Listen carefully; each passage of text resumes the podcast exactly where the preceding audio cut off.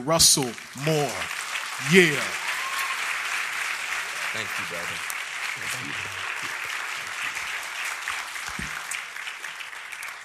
Well, thank you. If you would turn your Bibles to Luke chapter 4, Luke chapter 4, and while you're turning there, let me tell you what a joy it is to be here because this congregation, I, I think sometimes when we when we worship together, we don't know what the Lord is doing with our worship and with our ministry outside of our own borders.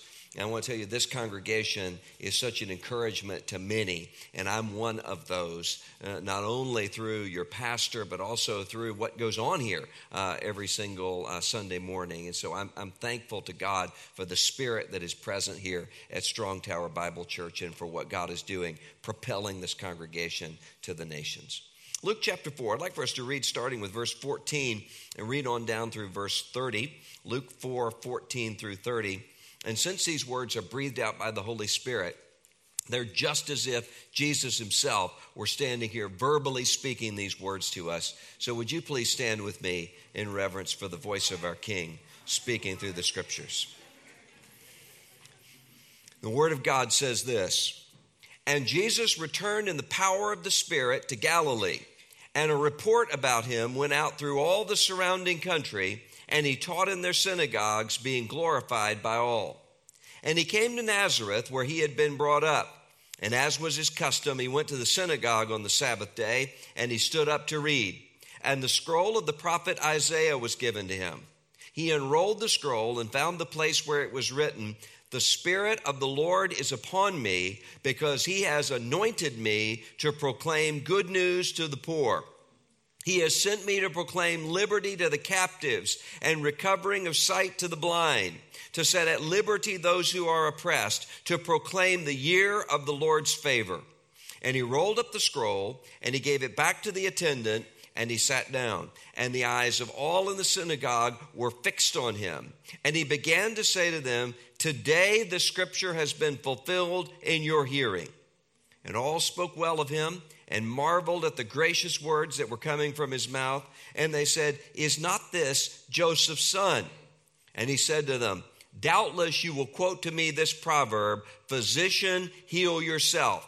What we've heard you did at Capernaum, do here in your hometown as well. And he said, Truly, truly, I say unto you, no prophet is acceptable in his hometown. But in truth, I tell you, there were many widows in Israel in the days of Elijah when the heavens were shut up three years and six months, and a great famine came over all the land. And Elijah was sent to none of them, but only to Zarephath in the land of Sidon, to a woman who was a widow. And there were many lepers in Israel at the time of the prophet Elisha, and none of them was cleansed, but only Naaman the Syrian. When they heard these things, all in the synagogue were filled with wrath, and they rose up and drove him out of the town and brought him to the brow of the hill on which their town was built, so that they could throw him down the cliff. But passing through their midst, he went away. Let's pray. Holy God, we're standing here right now, and we know that we are not just standing in this building in Nashville, Tennessee.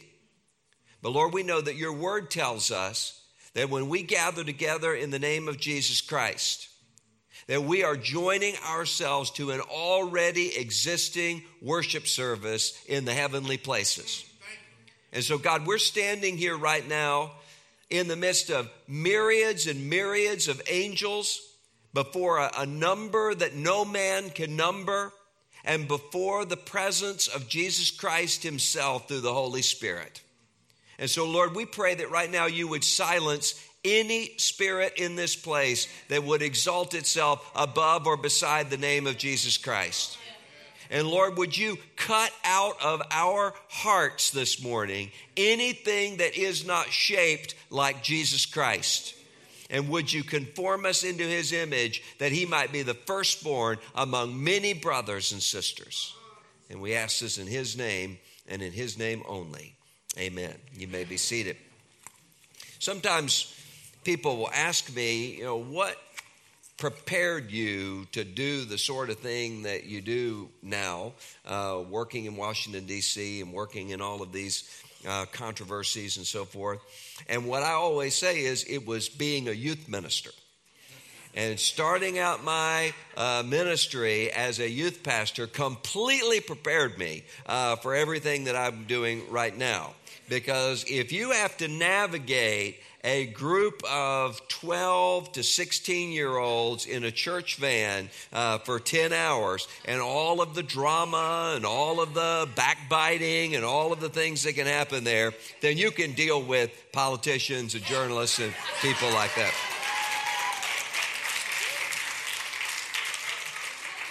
But one of the things that stuck out to me when I was doing youth ministry was this controversy that started that I really didn't know how to handle uh, in the congregation where I was serving. Because when I first got there, I realized that we had a lot of teenagers in that congregation who were leading double lives. They were teenagers within the congregation that were giving no evidence of having been transformed by the gospel of Jesus Christ. And yet, when you would try to confront them with the gospel of Jesus Christ, they would always say, Oh, yeah, yeah, we know about all that. We took care of that back in vacation Bible school. There was a prayer that was said, there was a hand that was raised, and they knew all of the right Sunday school answers to everything. But there was a group of other kids, though, in that community. It started coming on Wednesday nights. And these were kids mostly who were fatherless. Most of their mothers worked for the local Air Force base and they'd moved around a lot all over the country. And none of these kids had ever been in a church before. And not only that, none of these kids had ever been around kids who had ever been in a church before. So they would come on uh, Wednesday nights, some of them kind of covered in a cloud of marijuana smoke to the point that I cannot testify that I wasn't high a few times teaching the Bible from secondhand smoke. And these were the kids who would say things uh, in those Bible studies that would be shockingly inappropriate in a church, but they didn't know that those things would be shockingly inappropriate in a church. They were the kids who would call me Father Moore because the only person uh, in ministry that they'd ever seen was a Catholic priest in a movie somewhere. And these were the kids that created a great deal of controversy because the parents of the first group of kids, the churched kids, didn't want them there. And they would come to me and say, We think that these kids that are coming on Wednesday nights are a bad influence on our kids. Now, the interesting thing to me was that these were the kids who, as we were teaching through the Bible, they were the ones who would come up after and would ask me questions like one young man asked me to say, wait a minute, wait a minute, wait a minute. So you believe that this guy was dead and then came back to life? I do. For real?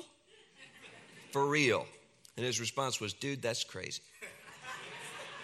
Now, the first group of kids they were not shocked or disturbed by the message of the gospel of Jesus Christ. They assumed that the gospel of Jesus Christ was just part of the culture that they'd always grown up in.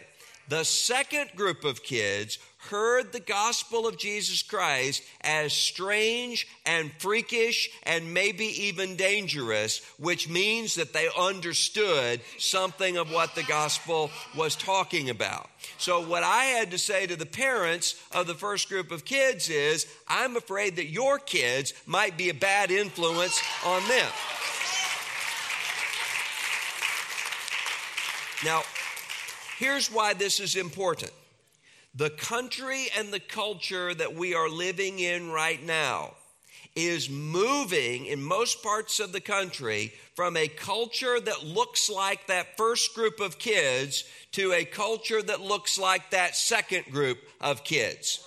And there are a lot of Christians who are wringing their hands and panicking about that as though that were bad news. That is not bad news. That is good news for the church and good news for the gospel of Jesus Christ. And the way that we can see that is in what is happening here. On this occasion, when Jesus goes into his synagogue in his hometown and begins to preach the gospel of the kingdom. Now, what you and I have lived around in places like Nashville, Tennessee, for a long time is a kind of cultural Christianity where people have to be affiliated with some sort of church or some sort of church tradition in order to be seen as good people. Good citizens, good Americans, in order to find a spouse, in order to find a job, in order to make real estate contacts, in order to be elected to office increasingly, you do not have to be affiliated with a church or with a religious tradition in order to pursue the American dream, which means that that kind of cultural Christianity is going away. We do not have more atheists in America today. We just have more honest atheists in America today. Now, cultural Christianity can be great if there is no hell. Cultural Christianity can keep some bad things from happening, and cultural Christianity can keep some morals and some values together. And if there is no hell, that is fantastic. But if the scripture is right, and there is appointed to every man a time to die, and after that comes the judgment then cultural Christianity is the worst thing that can possibly happen to you. Because there is nothing worse than standing before God without the righteousness and atonement of Jesus Christ, believing all of your life that you were acceptable before God because you fit into a culture of fake Christianity and almost gospel. Jesus here comes into the synagogue and he does a number of things that he calls us to do if we're following him. And the first of those things is the announcing of the gospel, announcing of the kingdom. Jesus stands up and takes the scroll and the Bible tells us here, Luke tells us that he turns to this passage in Isaiah and he stands up and says, The Spirit of the Lord is upon me because he has anointed me to do what? To preach good news. And to preach good news to whom? To the poor. He has anointed me to announce freedom for the captives and the year of the Lord's favor. Jesus points them to the future and he points them to God's promises to bring about his kingdom. Now, if we lose sight of that, then we are not going to be able to interact with the people around us in a changing culture because we are not going to know who we are.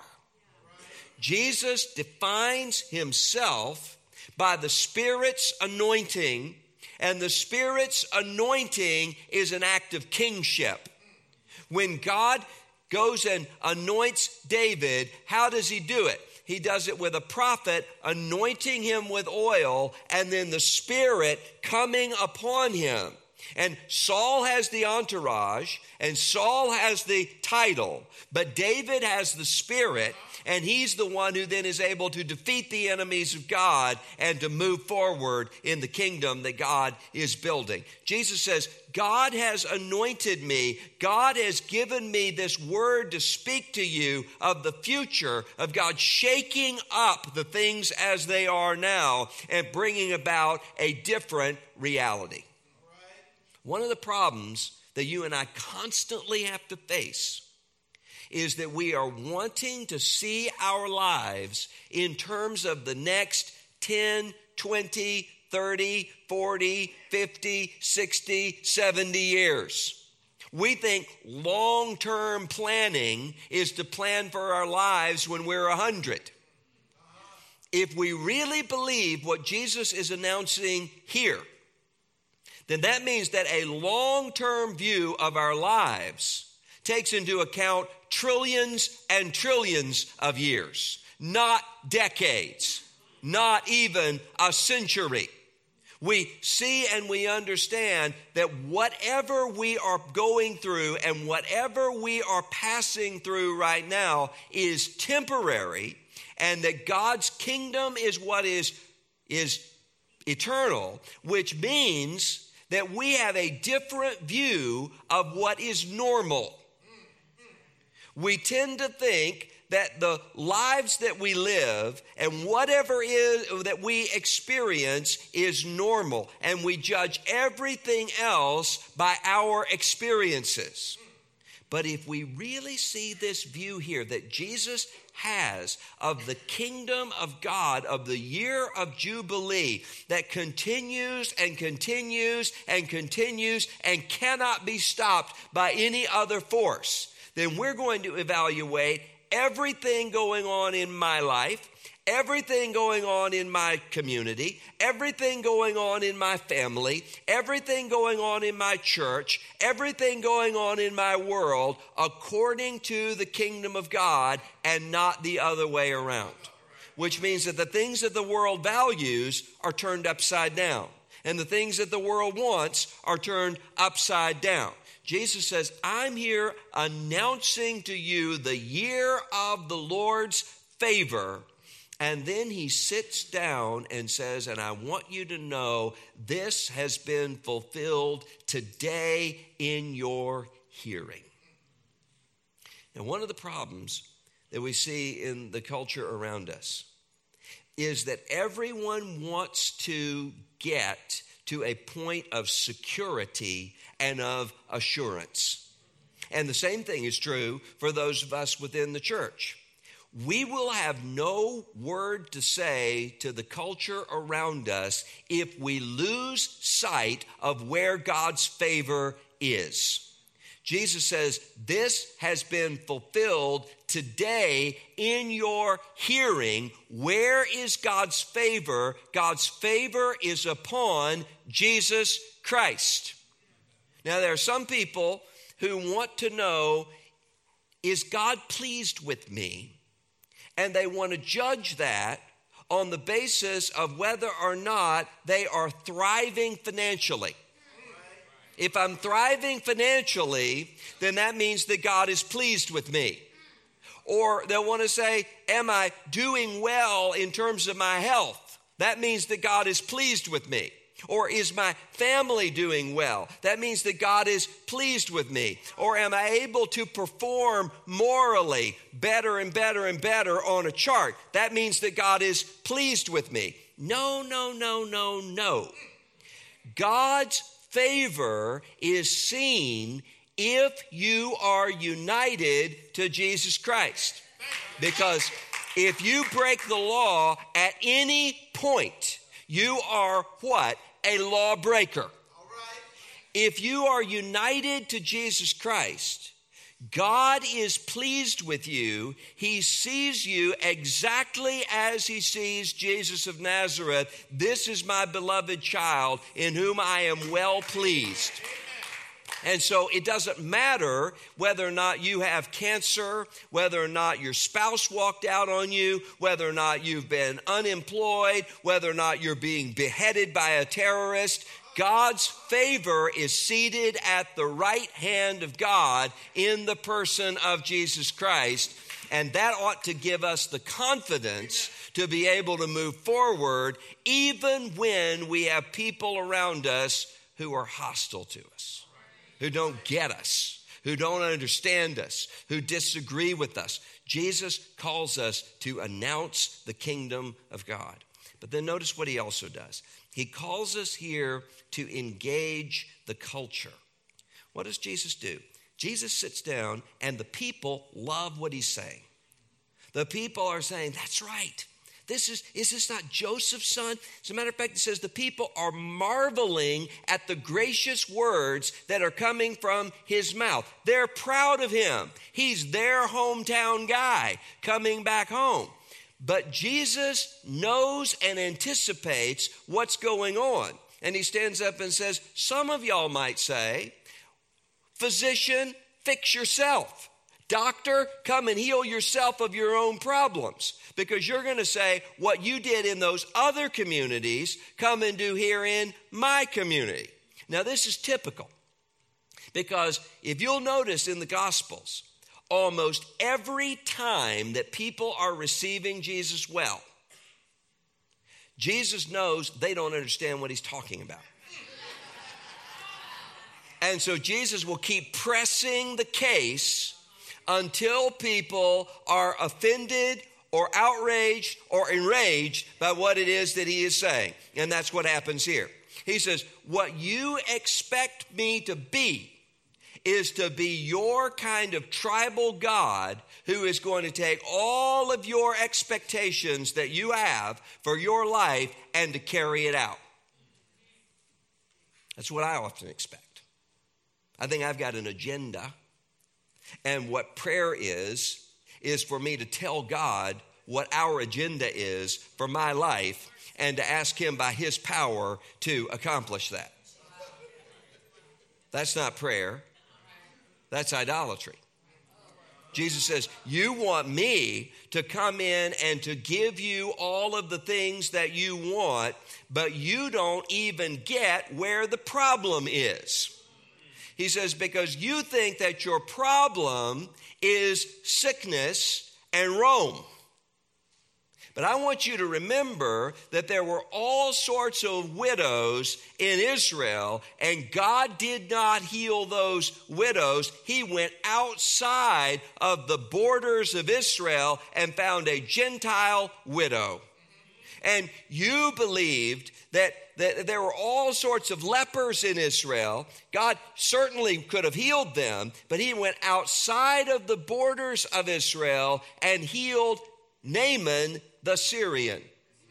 Now, you think of all of the paranoia in American culture right now about Syrian refugees. I had a pastor just tell me this week that he had controversy within his church when they took up an offering for Syrian refugees in Lebanon because people were afraid that somehow some of those Syrians might get into their community. This isn't a Syrian refugee, this is a Syrian soldier. For people who are on the border of Syria wanting to come in and destroy them. And he says, God healed him of his leprosy. Jesus here is pointing out to them that the biggest problems they have are not the problems they are aware of the most dangerous things going on in the culture right now are not the things being debated on Facebook. The most dangerous things going on in the culture right now are the things that are not debated at all because we do not ever even think about them because they seem normal to us. Jesus tells us that if the Word of God if the kingdom of God is going to confront a culture, whether that's a culture of a family around a dining room table, or whether it's a culture within a congregation, or a culture within a city, or a culture within a nation, that is going to have to be confronted with friendly fire first. Now, we want to do the opposite of what the scripture tells us to do. What we want to do is to lambaste the sins of people on the outside and to turn a blind eye to the sins within our own selves. We want to do the exact reverse of 1 Corinthians chapter 5. And the people here in this synagogue would have loved that. If Jesus had come in and denounced Rome, they would have applauded him if Jesus would have come in and would have denounced Jerusalem for not paying enough attention to Nazareth, they would have loved that. But when Jesus comes in and says, The problem is that you are captive to the very things that you criticize, that's when it becomes painful. You have a lot of Christians who believe that they are culture warriors. And what they mean by culture warriors is that they are angry at other people's sins. While at the same time, you have an American church crippled by pornography, crippled by racism, crippled by sins all underneath the surface. And the easiest thing in the world is to say, Thank you, God, that I am not like those people who are on the outside of the kingdom of God. Jesus doesn't play that game. Jesus addresses them right where they are and says, I am speaking to you of a kingdom of God that doesn't just confront the people you consider to be your enemies, it confronts you. That's how he engages the culture. And then notice finally here, he advances here the mission. This, this story, this part of the scripture doesn't end the way that I want it to end. I am a recovering idolater, and one of the ways that my idolatry manifests itself is that sometimes the scripture frustrates me because it isn't written the way I would write it. I wouldn't write this this way. I would have this ending when the people are taking Jesus up to the cliff to throw him over because they're so outraged. I would have Jesus levitate, burst into light, shoot ray beams out of his fingers and say, How do you like me now? That's what I would like. But Jesus doesn't do that. He slips away and passes through their midst. That sounds like cowardice. That sounds like somebody who's walking away from a fight. No. Jesus is not walking away from anything, Jesus is walking toward something. He's walking toward the cross. Jesus is not willing to engage in the argument here about whether or not he is an embarrassment to his hometown because Jesus' agenda is seeing to it that your sins and my sins are atoned for through the blood that he will offer at the place of the skull. That's where he is headed. He is defined by the mission. If we are going to exist in a culture like this, we are going to have to be the people who are on mission with Christ, which means that we keep at the forefront the word of the cross more than we keep at the forefront whether or not we are embarrassed.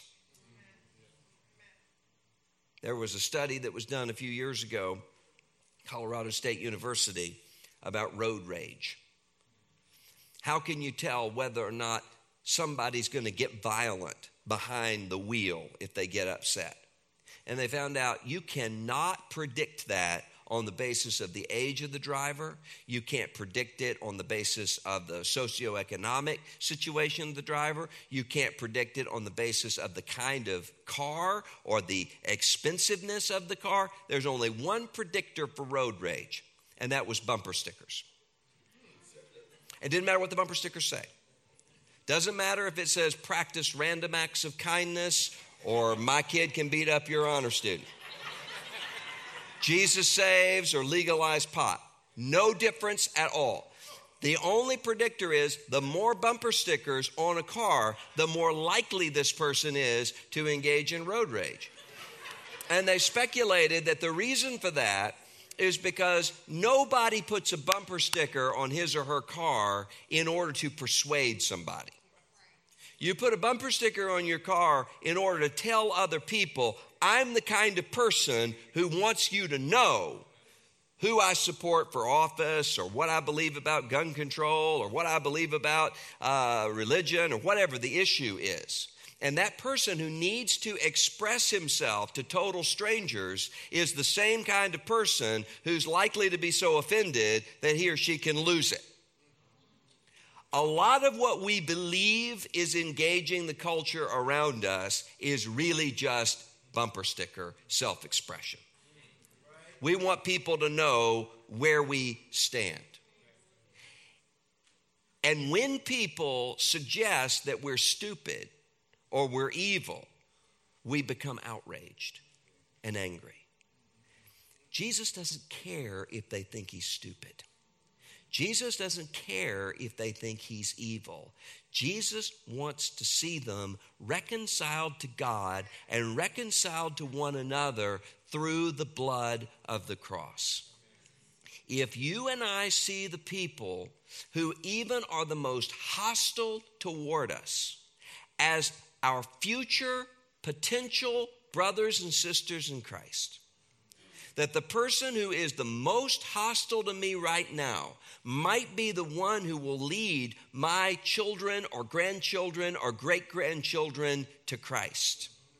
That's going to change and transform my attitude toward those people. What we must be are the kind of people who speak not only what Jesus says, but also do it in the way that Jesus does it, who speak it with the accent that comes from Jesus' voice, which is an accent that speaks with invitation and with kindness, even toward those who are yet sinners. As a matter of fact, especially toward those who are yet sinners and unreconciled to God. And that means that if we do that, we are going to be increasingly in the years to come distinct, increasingly strange, increasingly seen as freakish. That is not anything to fear. That is where the power of the gospel is. A couple years ago, I went on a lesbian radio talk show in San Francisco. Because she said, I want to have you on to talk about what Christians believe about marriage and sexuality. She said, I won't take callers because that would be bad for you. so went on and we just had this conversation about what Christians believe about marriage, what Christians believe about sexuality. And at the break, she said, I just have to tell you, I don't know anybody who believes the stuff that you believe about marriage and sexuality. She says, as a matter of fact, she said, if I know somebody who's been on maybe three or four dates and hasn't had sex, I'm not going to assume this is somebody who has any kind of moral conviction. I'm going to assume this is somebody who has a deep psychological problem. She said, So I just don't think you know how strange the things that you all believe uh, can sound to someone like me. I said, Well, I think I do. Because it's always been a hard teaching from the very beginning. I said, but even beyond that, what I want you to know, however strange you think our views on marriage and sexuality are, we believe stranger things than that. We believe that a previously dead man is going to show up in the sky on a horse. That's strange.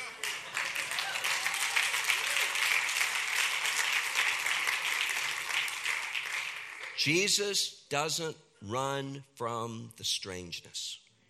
He doesn't run from the distinctiveness. He turns and announces a vision of the future totally different both from Rome and from that synagogue in Nazareth. He hits at all of the cultural patterns, both in Rome and in that little synagogue in Nazareth, that take us away from what is normal in the kingdom of God and he drives himself and everyone who follows after him toward the mission of the cross that does not speak to the outside world, you kids get off of my lawn, but speaks to the outside world, prepare for the, the way for the coming of the Lord, and come unto me, all you who labor and are heavy laden, and I will give you rest. If we do that, and if we follow in that way, then the culture around us, as it increasingly secularizes, will find that odd and strange and maybe even scary. we shouldn't shrink back. We should say with conviction and with kindness, we believe even stranger things than that. Let's pray. Lord, I pray for the men and women in this room. Some of them have people in their lives right now who are still walking according to the pattern of this age. Lord, I pray that you would enable them to do spiritual warfare. Lord, I pray that you would enable them to be able to speak the kingdom of God, that you would enable them to be able to press that persuasively into the lives of people and cultures who don't receive it, that you would give them a vision of the gospel that would enable them to move forward with truth and with grace, with conviction and with kindness. And I pray, Father, that you would give us congregations that would be able not simply to speak about the kingdom of God, but would be able to model it in the way that we love each other, in the way that we forgive each other, in the way that we live lives together with each other. Lord, would you do that through your spirit so that we are able to announce what matters and who matters, that we can announce to the culture around us of the spirit that has come and has given us the freedom to announce good news to the poor, liberty to the captives, sight to the blind, that we can announce the year of the Lord's favor. And we ask this in Jesus' name. Amen.